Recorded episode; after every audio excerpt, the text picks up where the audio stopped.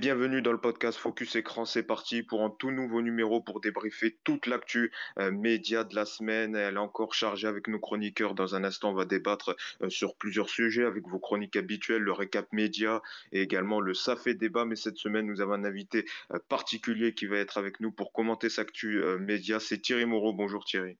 Bonjour.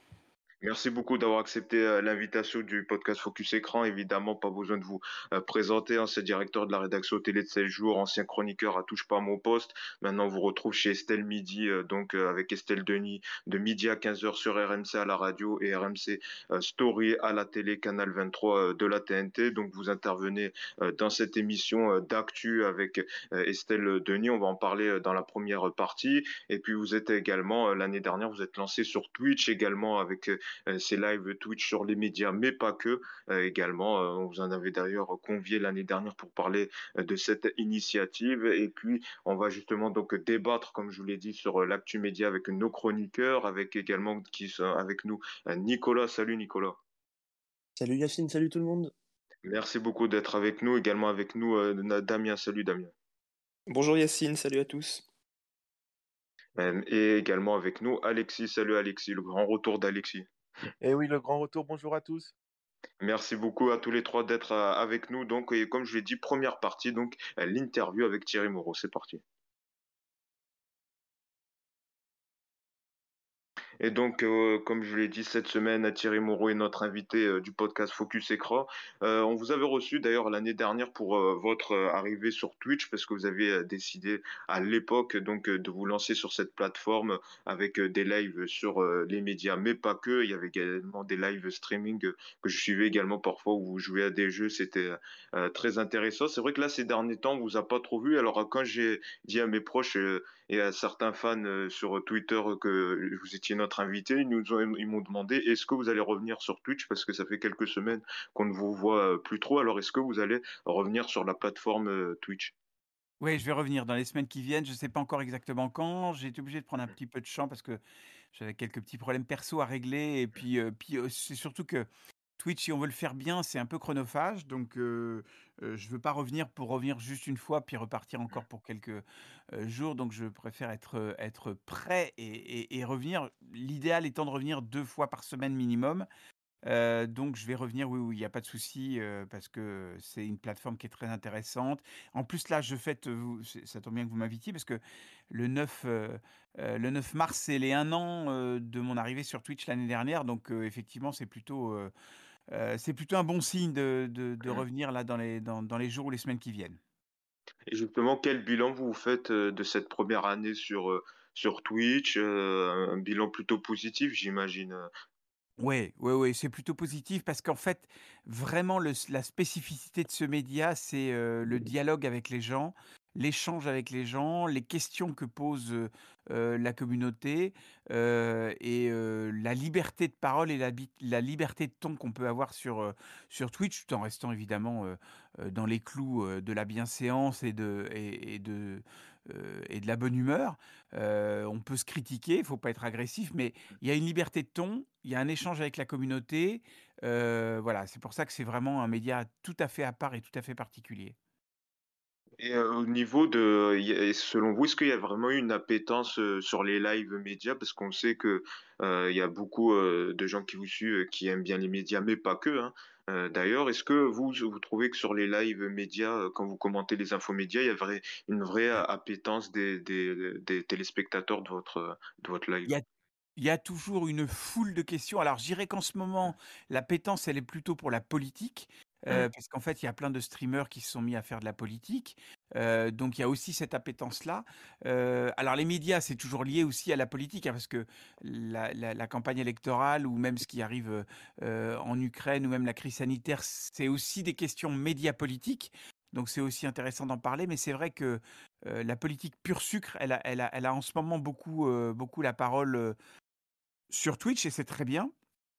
Mais c'est vrai que les médias, à chaque fois que je me suis connecté, même sans avoir un sommaire préétabli, il y a toujours une foule de questions auxquelles les gens ont besoin de répondre. la redevance, on va en parler tout à l'heure, mais c'est typiquement la question sur laquelle les gens ne savent pas très bien ce que ça recouvre, comment ça fonctionne. Il y en a encore qui pensent que ça, ça finance TF1 et M6. Enfin, donc il y a toujours, toujours beaucoup, beaucoup de questions qui sont toujours pertinentes, mais très nombreuses. Alors, je vais donner la parole aux chroniqueurs qui ont également des euh, questions à vous poser. Peut-être euh, première question de Nicolas. On t'écoute, euh, Nicolas. Oui, Thierry, alors on vous voit régulièrement dans Estelle Midi. Est-ce que parfois ça vous arrive de vous auto-censurer? Je me rappelle, il y avait eu une petite polémique au début à la rentrée sur les non-vaccinés. Est-ce que depuis, ça vous a un petit peu freiné sur la déclaration de vos opinions? Non, ça m'a pas freiné parce que c'était plutôt un écart de langage que j'avais eu à ce moment-là, parce que on peut avoir tous les débats de la Terre, comme je le disais tout à l'heure, mais il faut rester dans les, clous bah, de la bonne humeur et de la bienséance. Donc, c'est vrai que d'ailleurs, j'avais tout de suite retiré le mot que j'avais employé dans les secondes qu'on suivit en disant que c'était pas tout à fait ça que je pensais, mais c'était plutôt le mot irresponsable qui s'imposait. j'avais été d'ailleurs aussi repris par Estelle. Donc, non, c'est plutôt ce que je fais aujourd'hui qui correspond vraiment à ce que je suis, plutôt que ce petit débordement qui qu'on me rappelle encore régulièrement aujourd'hui sur les réseaux. Et, bon, voilà, je l'assume, hein, j'ai pas de souci, je regrette pas, mais j'ai regretté le mot employé en tout cas. donc non, je me censure pas ça, c'est bien parce qu'on a, la possibilité de dire exactement ce qu'on pense, y compris lorsqu'on n'est pas d'accord avec Estelle, y compris lorsqu'on n'est pas d'accord avec les autres chroniqueurs, y compris lorsqu'on n'est pas d'accord avec une majorité d'auditeurs. On a le droit de dire ce qu'on pense. même si c'est contre-intuitif quelquefois, on peut être seul au monde à penser ce qu'on pense et le dire quand même. Je, vais donner un exemple sur la, la déclaration de candidature de Macron et, sur le fait qu'il ne veuille pas débattre avec les, les, autres candidats avant le premier tour. moi, pour moi, j'ai assumé la, la, position de dire, sans être spécialement pro-Macron, que pour moi, ça serait un débat qui serait inutile parce que ça serait 11 contre 1 et, ça serait inaudible et, ça ne ferait pas avancer le débat démocratique. En revanche, des, débats face à face, ce serait plus intelligent. Bah, c'est typiquement la prise de position où je suis assez seul à penser ça, mais où je l'assume. Donc non, non, il n'y a aucune censure. Justement, dans, dans Estelle Midi, vous abordez toute l'actualité, donc plus seulement celle des médias. C'est un genre qui, vous plaît, puisque vous étiez ancien directeur de Télé 7 jours, vraiment spécialisé dans les médias, et là, traiter de l'actualité générale, donc de politique, de questions de société, ça vous plaît? Ouais, ça me plaît beaucoup parce que d'abord, j'ai toujours été passionné par la politique, j'ai toujours été très, très, très touché par toutes ces questions-là. Je m'intéresse aux élections à chaque fois qu'il y en a. Quand il y a des émissions politiques à la télévision, je m'intéresse beaucoup à ça. Euh, donc même si ma carrière, elle s'est plutôt orientée vers les médias, euh, quand je suis sorti de l'école de journalisme, j'ai travaillé euh, en infogéné, j'ai travaillé dans un service politique aussi. Donc c'est vraiment des questions qui m'intéressent beaucoup. Donc non, non, je suis, je suis, tout à fait à l'aise. La difficulté en fait qu'on a dans ce genre d'émission, c'est de ne pas devenir un, un, toutologue, c'est-à-dire l'idée de, de, de d'être spécialiste en tout. Non, je suis pas spécialiste en tout. En revanche, la cible notamment d'insultes et, de menaces à la suite de certaines polémiques sur RMC. J'ai lu quelques tweets là lorsqu'on tape Thierry Moreau sur Twitter et ce qui apparaît, c'est que finalement vous seriez plutôt proche du gouvernement, etc. Est-ce que vous, vous estimez aujourd'hui être un journaliste engagé suite à vos prises de position?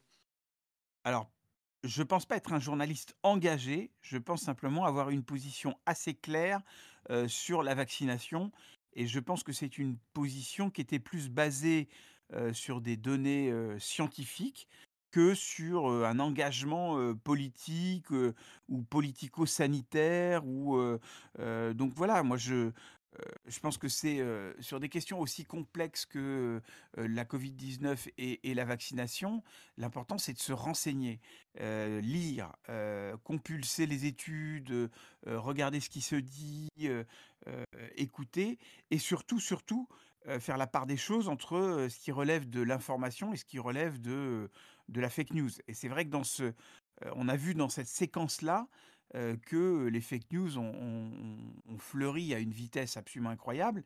et moi, je dis toujours, quand j'ai donné des cours récemment dans une, école de journalisme, il faut toujours se dire qui parle et d'où il parle. quand on lit quelque chose, il ne faut pas se contenter de lire ce qu'on ce qu'on ce qu'on ce qu'on voit. Il faut aussi identifier l'auteur, savoir qui il est euh, et d'où il parle. Si c'est euh, un média engagé, un média euh, réputé pour son sérieux, etc. Je pense qu'une fois qu'on a fait ce travail-là de, de sourcing, en fait, je dirais, pour, employer un mot pas très joli, eh bien, on sait qu'on a accès à des informations qui sont véritables et sérieuses. Donc non, j'ai pas l'impression d'avoir eu un, point de vue engagé, plutôt un, un point de vue documenté. Alors, on va écouter la question d'Alexis. Alexis, on t'écoute. Alors, on vous l'avez évoqué tout à l'heure, vous avez fait votre retour télé dans Estelle Midi. Qu'est-ce qui vous a motivé à aller dans cette émission? Qu'est-ce qui vous a donné l'envie de retourner à la télé, à la radio et surtout dans cette émission? Alors en fait, c'était dans un contexte assez particulier parce que c'était au mois de juillet dernier. Euh, j'avais eu deux propositions, une de Cyril pour revenir dans TPMP, euh, mais qui s'est pas concrétisée parce qu'il n'y a pas eu de proposition formelle de, contrat euh, vraiment pour, pour intégrer l'émission, et l'autre de Estelle qui était beaucoup plus formalisé, je dirais, avec un contrat de saison, avec la possibilité d'être un minimum de deux fois par semaine dans l'émission quotidienne. Il y avait aussi le fait, évidemment, de travailler avec Estelle que j'avais croisée bah, sur C8 quand elle animait Pas touche pas à mon sport. J'ai toujours trouvé qu'elle avait une façon très, très cool d'animer les émissions et ça s'est vérifié d'ailleurs, donc je me suis pas trop trompé. et surtout, elle, avait envie de, sortir justement de la case sport pour essayer de, d'embrasser un champ plus large qui était l'actualité globale, mais pas l'actualité comme tout le monde, parce que justement la spécificité d'Estelle Midi, c'est d'essayer de, de, passer l'actualité au crible, mais à chaque fois avec des, des angles qui étaient très vie quotidienne. Et ça, ça me plaisait beaucoup, avec notamment l'interaction avec les auditeurs. Donc le fait de bosser avec Estelle, bon, le fait qu'il me propose un contrat, évidemment, ça c'était bien, mais le fait de bosser avec Estelle, le fait d'avoir un échange avec les auditeurs, le fait de rentrer dans une nouvelle bande qu'elle essayait de constituer. Et je pense que l'entrée dans, une bande qui commence à se constituer, c'est toujours euh, assez formidable à vivre comme expérience. Euh, et puis d'ailleurs, ça marche bien. Donc ça prouve que le, je trouve que le, le, positionnement d'Estelle et la façon dont elle mène les débats euh, est plutôt la bonne, la bonne voie en tout cas. Damien, également, on t'écoute pour ta seconde question. Oui, donc là, vous venez d'évoquer Cyril Hanouna et, votre possible retour visiblement avorté en début de saison, mais vous faites quand même de temps en temps des, apparitions dans Touche pas en poste, récemment donc pour parler de la disparition de, Jean-Pierre Pernaud, et il y a quelques semaines pour débattre avec Myriam Palomba au sujet de la vaccination, encore une fois, contre la Covid-19.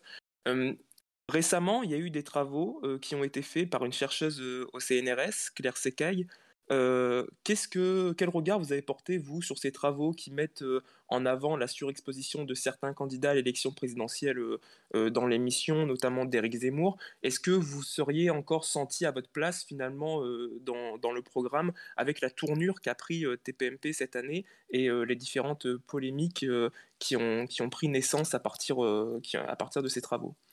Alors, il y a plusieurs questions. La première, c'est effectivement, je suis revenu deux ou trois fois.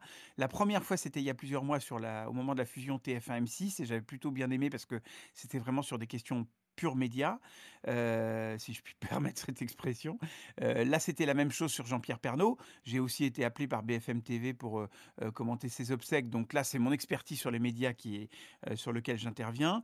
Et puis, il y a eu cette, cette petite polémique avec Myriam Palomba où elle avait pris position. J'avais juste raconté un épisode où je m'étais fait insulter par quelqu'un. Alors, le fait de me faire insulter n'est pas le problème. Le problème, c'était de me faire traiter de collabo et sur le fait qu'on me réglerait mon compte le jour où, le, jour venu, quand je passerai en procès, je, et ça, ça m'avait choqué parce que je trouvais que le parallèle entre la collaboration, la dictature, le fait de nous faire passer en jugement un jour venu avec une sorte de grand soir, etc., je trouvais vraiment qu'on employait des mots qui n'étaient pas appropriés. Donc j'avais tweeté ça et Myriam Palomba avait répondu un peu, un peu violemment en, en accréditant ce genre de menaces, qui étaient quand même un peu des menaces de mort, on va pas se mentir. Et donc Cyril m'avait demandé de venir débattre avec Myriam.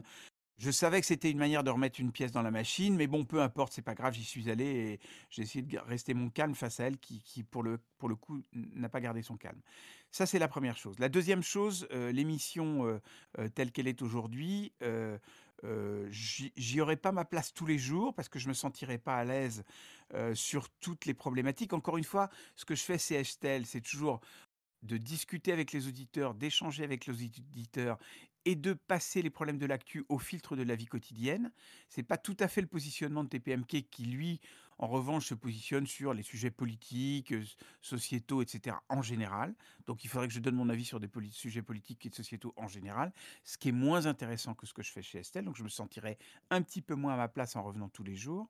Euh, même si la proposition qui m'avait été faite, c'était revenir pour des médias en, juillet dernier. Et la troisième chose, c'est l'étude Sekai. Euh, moi, j'ai trouvé qu'elle était un peu parcellaire, cette étude, parce que je pense que si on avait fait le même... On était à une période où euh, Éric Zemmour n'était pas encore candidat. La période étudiée, c'était de septembre à décembre. et c'était une période où il y avait une surexposition de Zemmour partout dans tous les médias. C'est-à-dire que même lorsqu'on recevait euh, Yannick Jadot sur France Info ou euh, Anne Hidalgo ou euh, Mélenchon ou Marine Le Pen sur un autre média, à chaque fois, parce qu'il avait trouvé cette façon d'investir les médias que d'avoir des positions très clivantes, on demandait à chaque fois aux gens invités leur avis sur Éric Zemmour. Donc, c'était pas le temps de parole de Zemmour qui était très important, c'était les occasions de parler de Zemmour, de Zemmour qui étaient très importantes. Et c'est pour ça qu'il y avait un petit biais d'étude, à mon sens, euh, qui faisait que si on avait fait cette étude sur d'autres médias, je pense à BFM et je pense aussi à, d'autres médias euh, peut-être plus euh, encore moins dans le fil tout info, on aurait eu sans doute un, résultat avec une disproportion de la présence de Zemmour, non pas lui-même en tant que, mais occasion de Zemmour, puisque toutes les occasions d'actualité, c'était des occasions de parler d'Éric Zemmour, puisqu'à chaque fois qu'il prenait la parole, c'était de manière très clivante, et ça pousser les journalistes à demander des réactions à ceux qui étaient invités. Donc cette surreprésentation euh, de, euh, de la parole de Zemmour, mais pas de Zemmour lui-même, dans les médias à cette période-là, aurait sans doute été aussi très importante sur les autres médias. Donc je pense que l'étude Sekai, elle était un petit peu euh, biaisée, d'autant que C8 comme CNews et comme toutes les chaînes est soumise au principe de l'équité depuis le 1er janvier, et, même avant, il faisait, il faisait attention. Et donc le, temps où, où les gens sont invités, euh, est très sérieusement surveillé par le CSA. Donc je pense que voilà. Oui, peut-être à la différence près que euh, l'analyse de Claire Secaille portait aussi sur euh, une analyse qualitative de la manière, par exemple, dont, dont Eric Zemmour était évoqué dans les émissions. Et la manière dont, dont, Touche pas à mon poste évoquait Eric Zemmour était peut-être plus positive que, par exemple, la manière dont Cyril Hanouna évoque le parcours d'Anne Hidalgo dans la présidentielle. C'était aussi une partie de son travail qui a souvent été occultée par la part, de la part des, fans de l'émission. Je dirais que c'est pas forcément. Alors, les fans de l'émission, on les oublie parce qu'ils ont forcément une, position qui n'est pas forcément distante et objective. je dis simplement qu'aujourd'hui, la façon dont on parlait de Zemmour, c'est la façon dont Cyril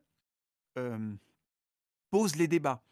C'est toujours très clivant on a vu notamment, et c'était pas spécialement fixé sur Zemmour, mais à un moment, ils ont posé la question faut-il rétablir ou non la peine de mort?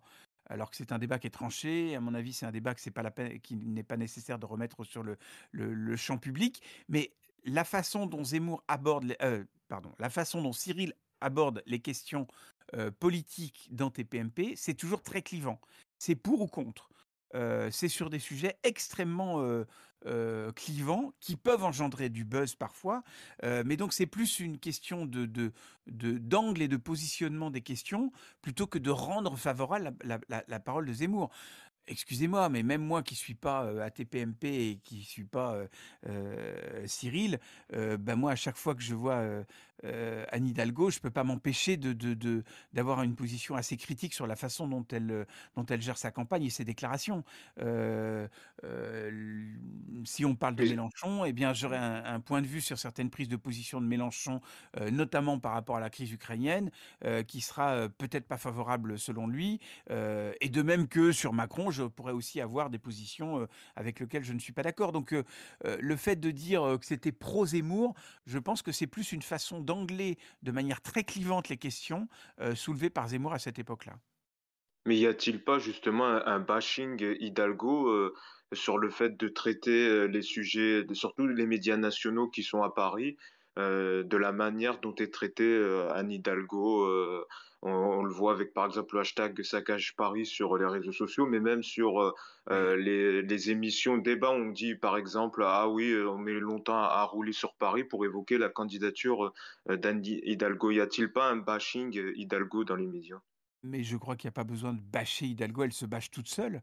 Euh, je mmh. vais vous donner un exemple très clair. Il y a deux ou trois jours, elle était l'invitée d'une, euh, d'un colloque, je crois, et euh, la, présentatrice du colloque expliquait qu'une des, une des invitées était en retard parce qu'elle avait eu du mal à traverser Paris, ce qui était qui était un clin d'œil, ok, pas très gentil, mais qui restait un clin d'œil un peu, un peu ironique eh bien, Hidalgo, une fois à l'écran, a très mal, euh, une fois à l'antenne, une fois au pupitre, pardon, a très mal réagi en disant qu'elle avait mis 20 minutes euh, pour venir de la défense jusqu'à la mutualité.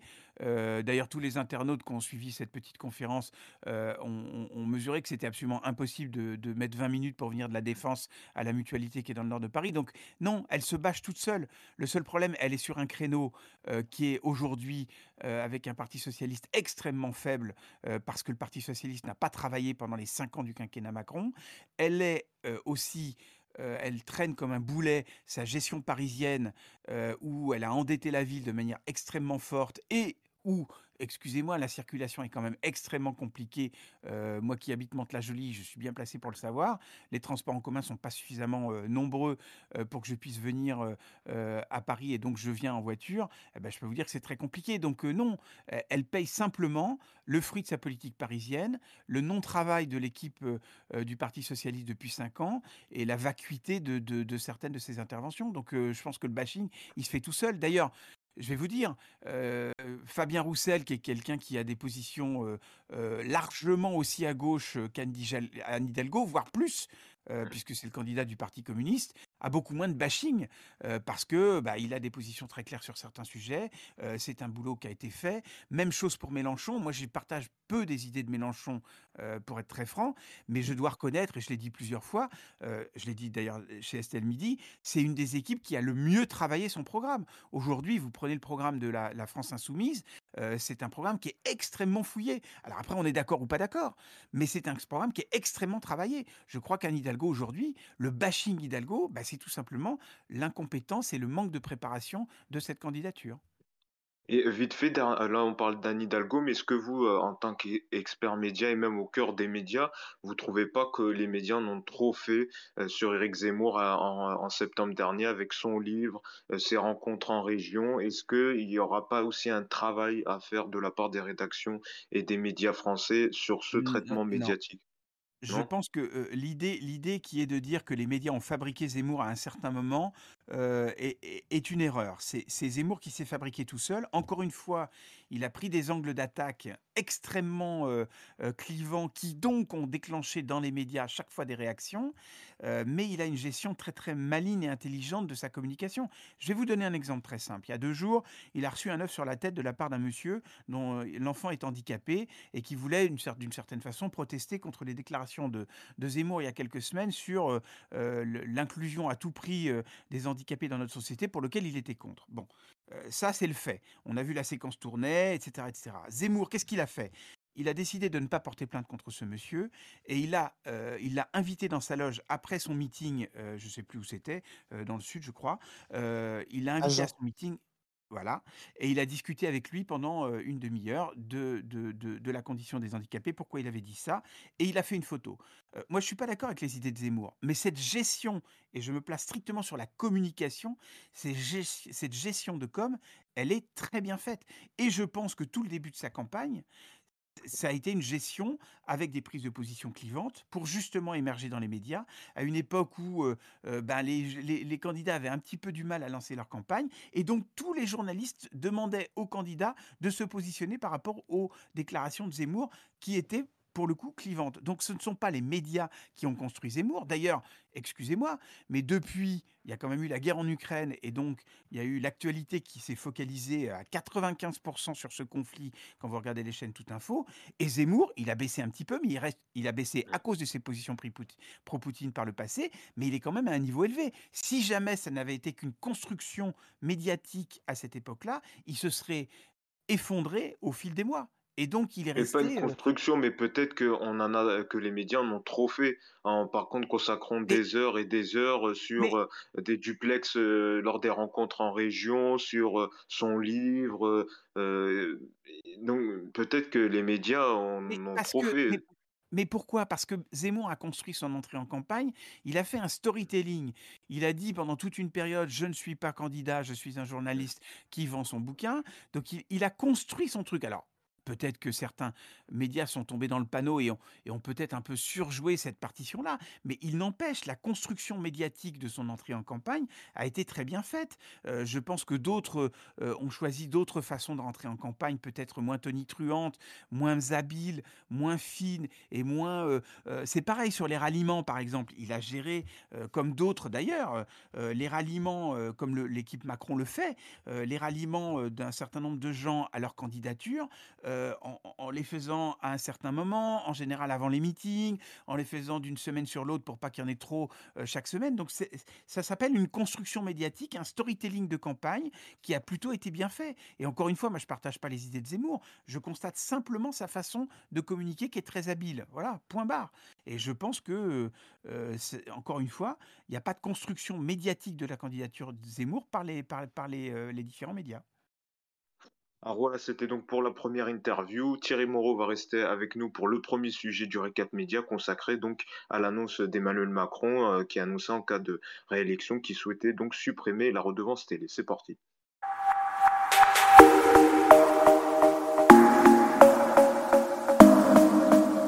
Le récap média, on va revenir sur les principales infos médias et donc comme je vous l'ai dit, on va évoquer donc euh, l'annonce de la semaine, c'est donc euh, Emmanuel Macron qui s'est euh, lancé en campagne cette semaine et qui a donc annoncé que s'il était réélu, il souhaitait supprimer la redevance télé. C'est un éternel débat hein, autour de la redevance télé. Alors il faut savoir que quand même c'est dès septembre Marine Le Pen qui l'avait annoncé au Figaro qui souhait- qu'elle souhaitait supprimer la redevance télé et privatiser euh, France Télévisions. Alors ce n'est pas le cas d'Emmanuel Macron. Lui, il souhaite simplement supprimer cet impôt euh, qui finance donc euh, France Télévisions, Radio France, France Média Monde. Donc on retrouve RFI, France 24, Arte et l'INA. Il faut savoir que quand même 28 millions de Français payent cet impôt qui est donc d'un montant de 138 euros. Alors vous, Thierry Moreau, qu'est-ce que vous en pensez donc de cette suppression de la redevance télé Est-ce que ça aura un impact sur l'indépendance euh, du service public? Alors, je ne crois pas. Je suis pour la suppression de cet impôt, mais attention, je ne suis pas pour la suppression du financement du service public, ce qui n'est pas tout à fait la même chose. La suppression de cet impôt, elle est logique. Pourquoi? Parce que c'est un impôt qui est mal accepté. En 2018, il y avait une étude qui a montré que 69% euh, trouvaient que l'offre ne correspondait pas au coût de la redevance, l'offre du service public. Donc, il, il est mal accepté par les Français. Il est mal compris. Parce qu'il y en a plein qui, euh, euh, qui ne savent pas exactement ce que ça recoupe, euh, à quoi ça sert, ce que ça finance. Et surtout, l'assiette, elle est obsolète. L'assiette, ça veut dire le périmètre de recouvrement de cet impôt, il est très très mal fait et obsolète. Si vous avez une télévision dans votre grenier que vous n'utilisez pas depuis 5 ans, vous serez assujetti à l'impôt, à la redevance. En revanche, si vous regardez le replay de France Télé sur votre ordinateur, eh bien, vous ne paierez pas la redevance alors vous consommez les images de France Télévisions. Donc, de toute façon, il y avait une nécessaire refonte euh, de, de, de cet impôt enfin, ou en tout cas une, une, une, réflexion sur cet impôt. Moi, je pense que cet impôt, c'est bien de le supprimer parce qu'encore une fois, il n'est pas compris, pas accepté et mal, euh, mal ficelé. En revanche, il faut, à l'anglo-saxonne, comme le font les Anglais, euh, euh, sanctuariser ce budget euh, de, la, de, la, de la redevance. Alors d'ailleurs, vous disiez qu'il y avait 28 millions, mais en fait, il n'y en a que 23 millions qui, qui, qui le payent réellement. La, la, la, les, les, les, ménages assujettis, effectivement, c'est quasiment 28 millions, mais ceux qui la payent vraiment, c'était 23 millions. Ça veut dire qu'en plus, c'était un impôt qui était assez mal perçu. Parce qu'il y a des gens qui grugeaient, il y a des gens qui disaient qu'il n'y avait pas de télé, etc. Bref, peu importe. En tout cas, euh, c'est euh, 3 milliards 7, euh, 3 milliards 8, je crois, qui était prévu euh, en, de récolte en, en, 2022. Il faut le sanctuariser dans le budget de l'État et le sanctuariser sur plusieurs années. Parce que qu'est-ce qui fait l'indépendance aujourd'hui euh, du service public?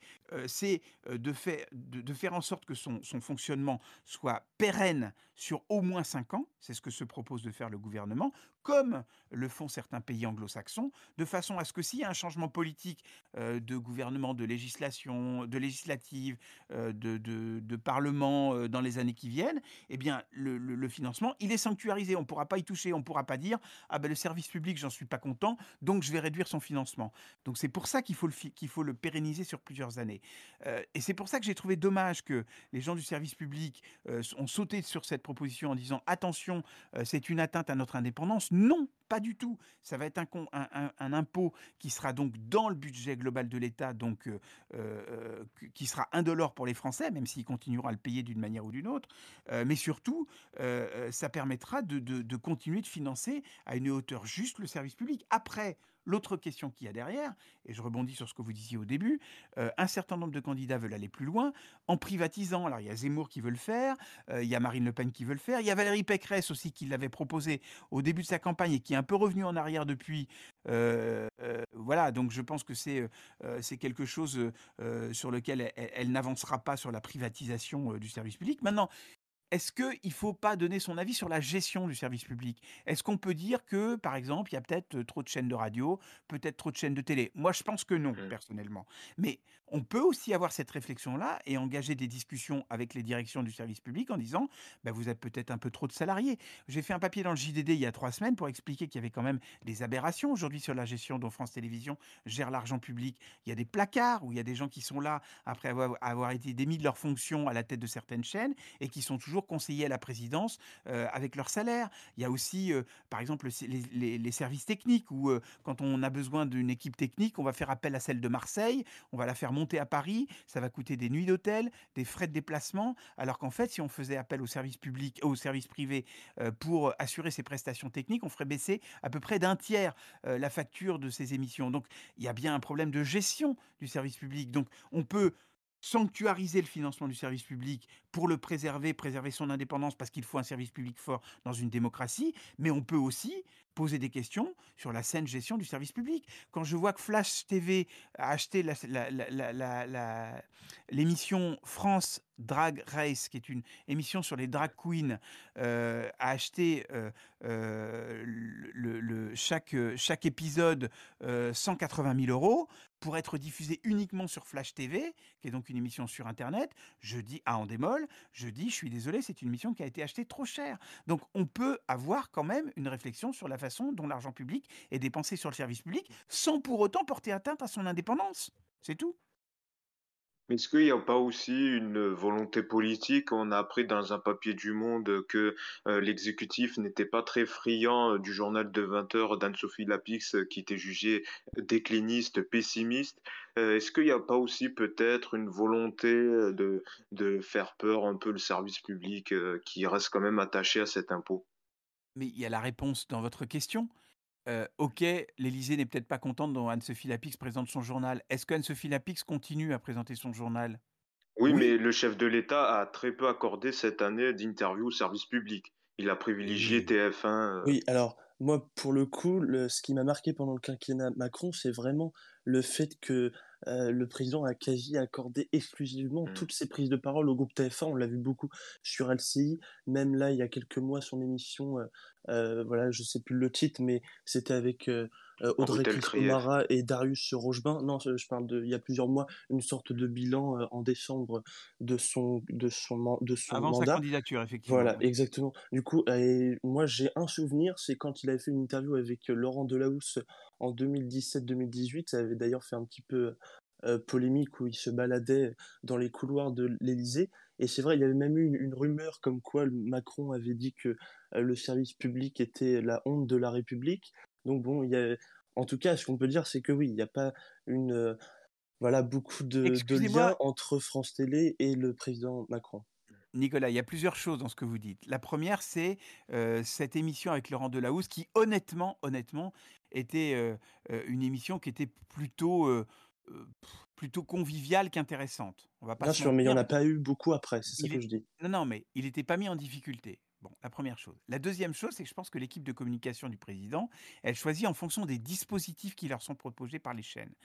Euh, voilà, ça c'est très clair. Je pense que en tant que moi, je serais homme politique, je regarderais ce que me proposent les chaînes euh, en termes de, de- d'émissions euh, euh, politiques pour savoir si c'est intéressant ou pas. Parce que euh, dire que le, le- le service public n'est pas très favorable au, président et donc qu'il n'y va pas beaucoup, je pense que c'est pas vrai pour une raison très simple. Au début de son quinquennat, euh, quand euh, Macron euh, euh, avait besoin de parler, il a été quand même se confronter à Edwy Plenel et à euh, et à merde, j'ai j'ai son nom Jean-Jacques. Bourdin. Et Jean-Jacques Bourdin, merci, j'avais son nom sur le bout de la langue, dans une émission qui était extrêmement rugueuse. euh, donc, il Oui, n'a mais c'était le début de son mandat. Il a changé entre-temps.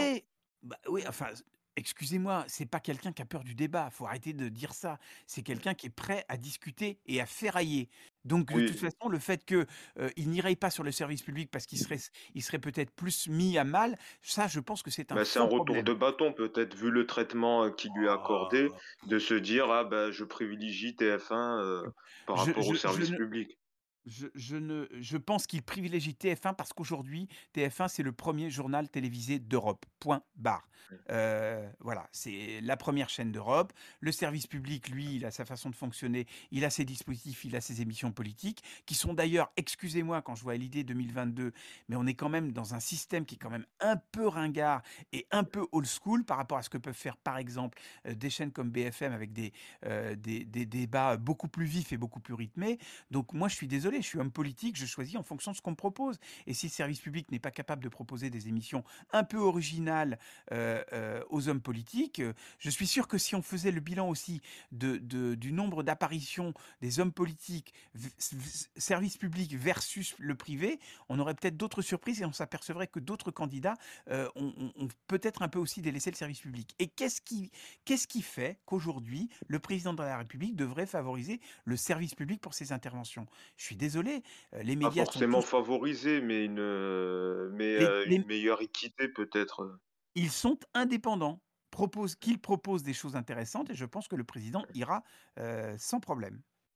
Alors juste avant de vous quitter, euh, Thierry Moreau, je voulais également faire agir sur une autre info euh, média. Donc c'est Pure Média qui avait annoncé cette semaine que Laurent Ruquier euh, souhaiterait donc arrêter d'animer la seconde partie de soirée le samedi soir sur France 2 euh, pour éviter de faire la saison de trop. Vous qui avez justement beaucoup d'expérience et un vrai regard sur l'actu média, est-ce que ça serait une fin de de l'époque hein, Ruquier mythique avec On n'est pas couché, on est en direct maintenant, plus de Ruquier en seconde partie de soirée le samedi sur France 2, vous y croyez, vous?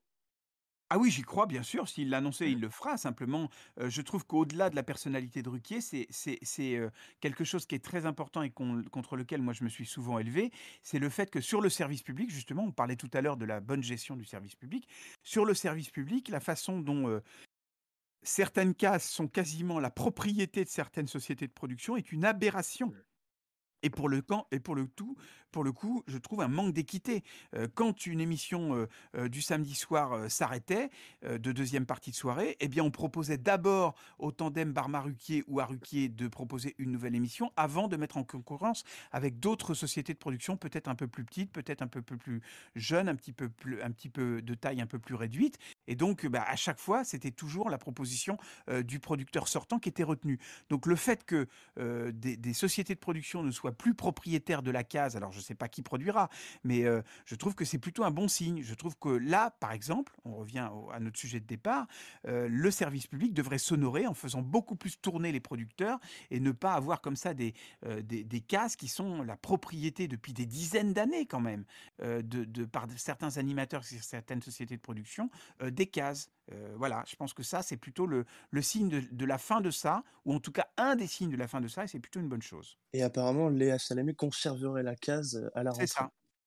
C'est ça. Mais alors avec Mmh. quelle production? Parce qu'il y avait une coproduction euh, Ruquier euh, Alors là, il y Tuilier, je avait, crois. oui, alors Et même donc, trois productions entre euh, Salamé, Ruquier et, et Philippe Tullier, effectivement. voilà. Ils étaient trois, Donc l'émission coûtait un peu plus cher que la saison dernière, mais pourtant, dans l'audience, là, les audiences sont plutôt correctes. En tout cas, ils rentrent dans la clause d'audience Oui, mais du encore une fois, c'est pas une que- c'est pas une question de clause d'audience. Moi, ce qui m'énerve, ce qui m'irrite un peu, c'est cette idée que sur le service public, soit par copinage, soit par fainéantise, soit par manque de prise de risque, certaines cases sont dévolues aux mêmes sociétés de production depuis des dizaines d'années. Et ça, c'est pas normal. Il faut faire tourner les choses, faire tourner les projets pour avoir un service public qui propose des choses originales, nouvelles, aventureuses, etc., etc.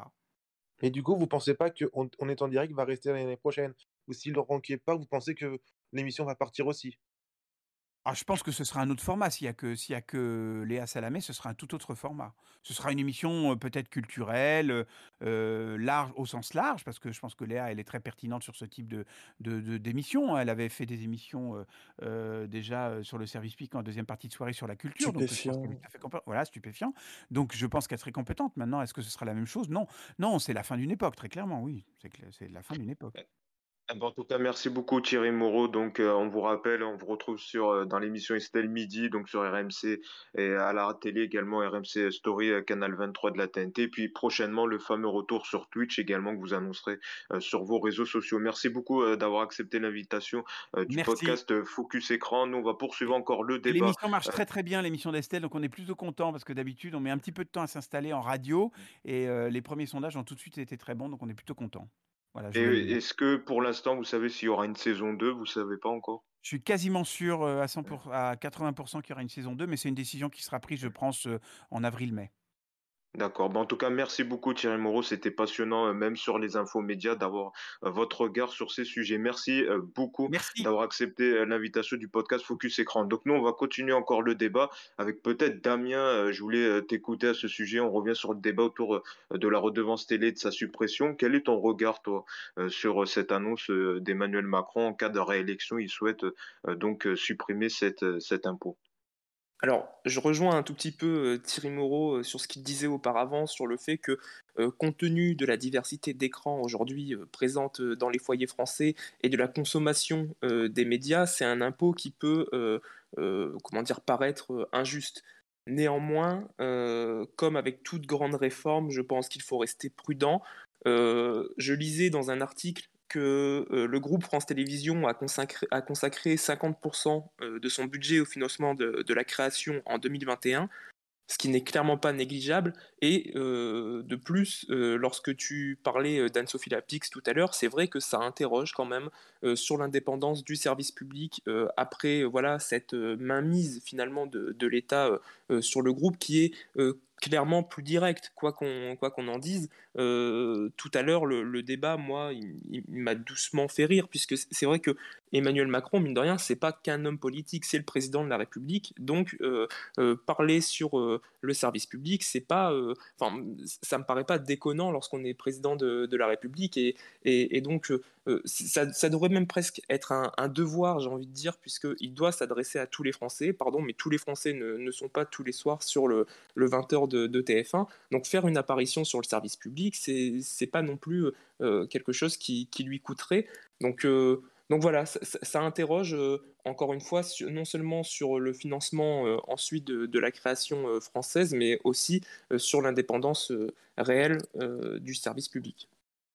Nicolas, ton regard euh, également sur cette annonce euh, d'Emmanuel Macron? Oui, alors c'est vrai que alors c'était 138 euros en métropole et 88 euros en outre-mer, donc c'est plutôt cohérent avec la suppression de la taxe d'habitation. Et comme l'avait dit Thierry Moreau, c'est vrai que ceux qui n'ont pas de téléviseur ne payaient pas cette redevance, alors que maintenant euh, tout le monde peut consommer de la télévision avec son portable. Donc c'est vrai que ça n'avait plus trop de sens.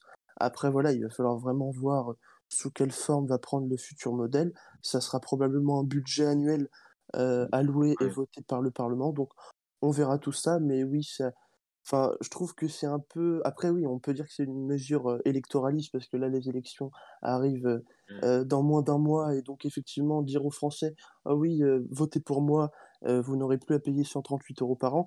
Bon, c'est vrai que ça peut être pris comme ça, surtout là en vraiment fin de mandat après 5 ans. Donc oui, je peux comprendre les, les questionnements de certains.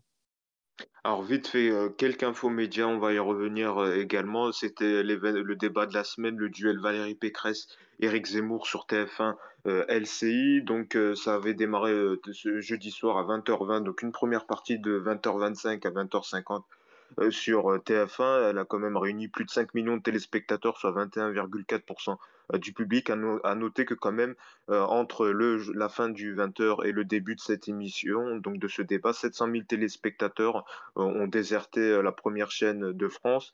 la seconde partie sur LCI dès 20h50 jusqu'à 21h35-40, elle a réuni 1,3 million de téléspectateurs, soit 5,9 euh, du public et on apprend aux Parisiens que TF1 euh, souhaite renouveler ce même type de duel entre deux candidats. Il y en aurait trois a priori qui seraient euh, prévus prochainement.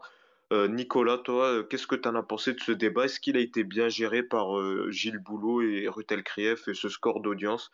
5 millions, ça reste quand même un, bon score. Oui, alors un bon score sur les audiences, je suis un peu plus dubitatif. C'est vrai que comme tu l'as mmh. dit, euh, ils ont même perdu 1 million entre le début du débat et la fin sur TF1. Et après, donc, il n'y en a que 1,3 million sur déjà les 5 millions qui se sont déplacés sur LCI. Donc, je trouve pas que ce soit exceptionnel, surtout qu'ils font moins que la case euh, le 20h euh, habituel, alors que voilà, le débat était pourtant attendu et ça fait moins d'audience et ils perdent en part de marché sur la moyenne de la journée. Donc, bon, voilà. Après, je trouve qu'il y a un gagnant dans ce débat, c'est Emmanuel Macron.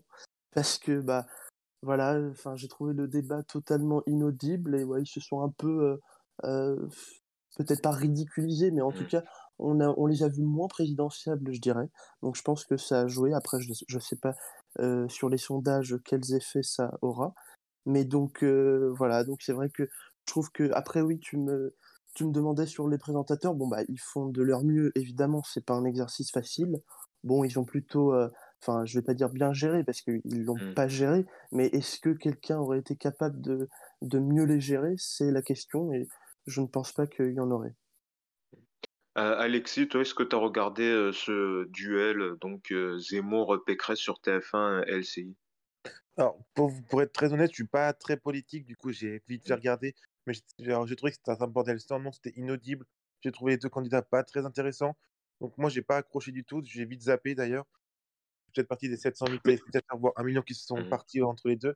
Mais j'ai ouais, j'ai trouvé ce débat pas intéressant, pas, même pas regardable, même pas écoutable. Donc mmh. non, pour moi, c'est pas, ça n'a pas été un des plus grands débats. Même un des pires depuis le début, je trouve, entre deux candidats. Franchement, je préfère regarder une émission face à Baba sur C8 où il y a plusieurs intervenants contre le, contre le candidat que deux candidats qui sont affrontés là sur TF1. J'ai pas trouvé ça pertinent. Et d'ailleurs, justement, il y aura un face à Baba euh, cette semaine qui arrive, donc avec Marine Le Pen mercredi. Mercredi. Qui risque mercredi. d'être très, très monté avec les, les personnes qui mmh. vont y faire face, notamment euh, Jean Messia, qui va faire euh, face à Marine Le Pen. Mmh. J'ai Jadot également.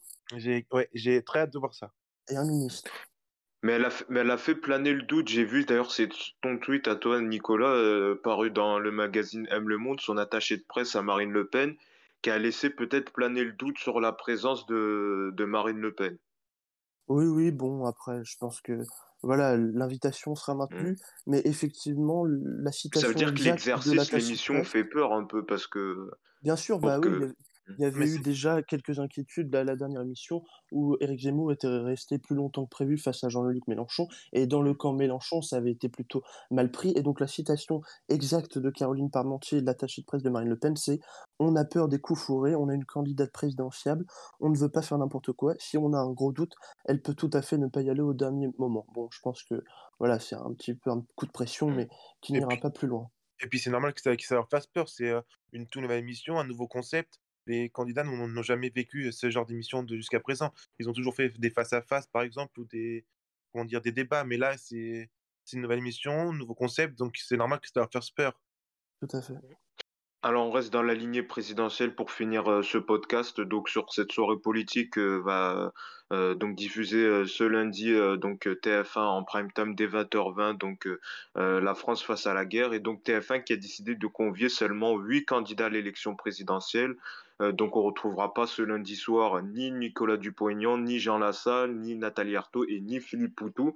Et euh, c'est vrai que quand même cette euh, absence, cette non-invitation de ces quatre candidats, alors que BFM TV les recevra pour sa grande soirée politique et France Télé également, eh ben elle choque certains. Jean Lassalle a réagi vivement hier sur Europe 1. Nathalie Arthaud, Philippe Poutou et Nicolas Dupont-Aignan ont également dénoncé leur absence à cette émission politique. Damien, toi, j'imagine que tu es scandalisé en tant que téléspectateur et citoyen de voir quand même l'absence de quatre candidats, dix petits candidats, mais qui seront quand même dans une soirée qui sur la première chaîne de France, quand même TF1, qui a une vraie audience, euh, surtout en prime dès 20h20.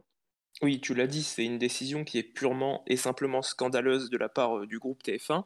Euh, démocratiquement, ça interroge, d'autant plus que ce choix ne repose sur rien, faut le dire, hein, puisque même sur les, même pas sur des sondages finalement, parce que si euh, l'excuse des sondages avait pu être prise euh, en 2017, cette année, TF1 fait le choix, par exemple, de maintenir Anne Hidalgo dans l'émission et sans vouloir participer au euh, Hidalgo bashing dont on a parlé en début d'émission, euh, dans les derniers sondages, Anne Hidalgo est quand même au coude à coude avec Philippe Poutou et Jean Lassalle. Parfois même, il la dépasse. Donc euh, voilà, ça interroge sur le, choix des, candidats. Ça prive, euh, alors plus sérieusement, ça prive clairement les Français d'une vision complète des candidats qui seront présents à l'élection présidentielle.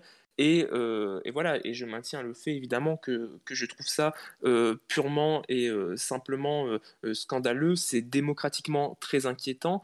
Là, ça vient juste de tomber. Il y a Philippe Poutou qui vient d'adresser une lettre aux équipes des candidats, notamment Anne Hidalgo, Yannick Jadot, Jean-Luc Mélenchon et Fabien Roussel, pour les appeler à, échanger au plus vite sur, sur un type de protestation collective qui pourrait être envisagé face à, je cite, ce flagrant déni de démocratie donc voilà, c'est quelque chose qui, à mon avis, devrait faire réagir les, candidats, je l'espère, parce que les candidats, mine de rien, ont le pouvoir là de, potentiellement faire bouger les choses si voilà s'ils veulent mettre la pression au groupe TF1. On se rappelle qu'en 2017, c'est François Fillon notamment qui avait pris la parole au tout début de l'émission pour dire oui voilà, il n'est pas normal qu'on soit que alors je ne sais plus combien il était 5 ou 6 à être présents à, ce débat alors que alors que le, débat bah, il devrait se faire entre tous les candidats. là cette fois voilà, on, espère quand même qu'il y aura une plus grosse réaction de la part des autres candidats. Et pour revenir sur ce débat 5 euh, dont Damien parle, c'est vrai que Nicolas Dupont-Aignan n'était pas convié, Benoît Hamon y était, et au final, Benoît Hamon a fait, a fait moins, je crois, que Nicolas Dupont-Aignan. Donc c'est vrai qu'il y a le, questionnement des sondages qui est important. Après, c'est vrai que ça ne m'aurait pas forcément choqué de dire, bon, bah, on invite euh, tous ceux qui sont à un tel. Mais là, ça n'a pas de sens parce que Anne Hidalgo, dans certains sondages, est derrière Philippe Poutou euh, ou Jean Lassalle. Donc c'est vrai que là, il y a un, vrai questionnement démocratique sur cette question-là. Et, puis il démarre le prime plus tôt, donc il démarre à 20h20, donc euh, c'est pas une excuse par rapport à la durée, sachant que ça va durer un quart d'heure euh, les entretiens, qu'il y aura tout d'abord il y aura une minute où ils vont euh, tous se présenter, puis après des entretiens qui vont s'enchaîner tous les quarts d'heure. Ils vont venir trois fois sur le plateau, effectivement, mais sans se croiser et sans se voir. Et il y avait même le questionnement du fait s'ils faisaient une photo tous ensemble. Et au mm. final, il n'y aura pas de photo de famille, si j'ose dire. Et d'ailleurs, certains qui critiquaient France 2, euh, qui à l'époque, lors de l'Élysée 2022, qui démarrait juste après le journal, eh ben, TF1 fait la même chose également en démarrant plutôt le prime euh, à, 20h20. Voilà, je dis ça, je dis rien. Euh, Nico, donc ouais, Nicolas, toi, t'es pas es choqué toi par cette absence ah, de bah ces quatre candidats, de ces quatre candidats? Si si, bah, si si, je l'ai dit oui, ça me, voilà, ça me surprend et il y a un vrai problème mmh. démocratique. D'ailleurs, Marine Le Pen également a dénoncé sur un tweet euh, l'absence euh, euh, des quatre candidats. Alexis, pour finir, toi, justement, d'ailleurs, ton avis va être intéressant vu que tu as dit que tu n'es pas trop friand de, de politique. Est-ce que toi, tu vas le regarder, ce, ce prime, ce lundi, donc ces candidats face à Gilles Boulot et Anne-Claire Coudray? Là, ça sera Anne-Claire Coudray et pas Ruth Elkrieff, c'est ça, Nicolas si je me trompe pas? Tout à fait, le retour de voilà. Coudray. Voilà, ça sera une claire Coudray. Alexis, euh, ton avis donc sur euh, cette soirée politique et quand même quatre candidats, euh, même s'ils ne font pas des scores honorables dans les sondages, mais qui seront quand même absents lors de cette soirée, quand même à haute importance vu l'audience de, de TF1. Alors, qu'on n'invite pas tous les candidats avant les signatures, avant le, l'annonce officielle de tous les candidats présents, ok. Mais là, on sait, du coup, maintenant, il y a vraiment 12 candidats à l'élection présidentielle. Qu'on invite que 8, je trouve ça un peu euh, exagéré. est un peu choquant. Oui, moi, ça me, ça me choque un peu. Ça veut dire qu'on on fait du favoritisme aussi. En gros, on invite cela, pas cela. Peut-être parce qu'ils ont plus de, de points dans les sondages, je sais pas. Mais c'est un peu, comment dire, ça, ça les exclut un peu de la campagne présidentielle. Surtout venant de TF1, la, la plus grande chaîne d'Europe, la plus grande chaîne d'Europe normalement. Je trouve que c'est un petit peu abusé. Et pour répondre à l'autre question, oui. Oui, vas-y, vas-y. Et pour, pour répondre à ton autre question, non, je, comme je l'ai dit, je suis pas très politique. Je, je, je- non, je vais pas regarder. C'est pas le type d'émission qui va m'in- m'intéresser non plus. Et t- sur le, sur le format, toi, t'es déçu que ça soit, peut-être si ça aurait été un débat avec tous les candidats, t'aurais regardé ou, ou pas, forcément? Non, non, non, pas forcément. C'est pas, Mm. pas vraiment. Je suis pas, pas fan du Mm. tout de, de ce genre d'émission, de la politique en général. Du coup, euh, je suis Mm. pas très client de, de cette émission. Et encore une fois, le gagnant de ça, c'est Emmanuel Macron, parce que euh, voilà, il avait fait part de son souhait de ne pas débattre avant le premier tour. Et donc là, toutes les télévisions françaises organisent des émissions spécialement faites pour que les candidats ne débattent pas. Donc encore une fois, le grand gagnant, c'est lui. Et je pense que même TF1 va perdre euh, en audience, parce que voilà, les Français auraient voulu, je pense, euh, qu'il y ait un, un débat et l'émission aurait fait beaucoup plus d'audience. Par exemple, le débat à 5 de 2017, il y avait eu près de 10 millions de Français qui avaient regardé l'émission. Là, bon, bah, si on dépasse les 7 millions, c'est un miracle. Après, moi, je pense je. Après, moi, le problème, c'est que j'aurais voulu un, un débat également, mais après, je suis mitigé parce que si c'est pour que les 11 euh, s'acharnent euh, contre Emmanuel Macron, même si euh, peut-être il y a des sujets auxquels on n'est pas d'accord et que ça risque d'être encore plus inaudible que Valérie Pécresse et euh, Éric Zemmour euh, jeudi soir, c'est ça aussi euh, le risque, quoi. C'est que euh, ça soit euh, un acharnement et qu'il n'y ait pas un vrai débat sur, euh, voilà, quoi, sur les réformes, les projets de chaque candidat. Bien sûr, sur le fond, euh, Mm. c'est plus problématique, mais après, là, je parlais en termes d'audience. euh, TF1 Ah oui, c'est sûr plus. que Voilà, les entretiens en cascade, on voit que ça en ce moment, donc je suis pas Ah oui, oui. persuadé euh, Puis même l'émission de. LCI euh, face aux Françaises avec Ruth Oui. Krief et le magazine Elle, euh, l'émission a été un flop d'audience totale malgré la présence de, de quasi, de pas mal de candidats, dont Emmanuel Macron, et l'émission euh, s'est rétamée 1,3% de part de marché. En tout cas, merci à tous les trois. C'était passionnant, Alexis, Damien, Nicolas, euh, d'avoir débattu sur euh, toute cette actu média. On remercie encore Thierry Moreau qui était avec nous cette semaine dans le podcast Focus Écran. Nous revient évidemment la semaine prochaine pour un tout nouvel épisode. D'ici là, portez-vous bien. Bonne semaine à tous.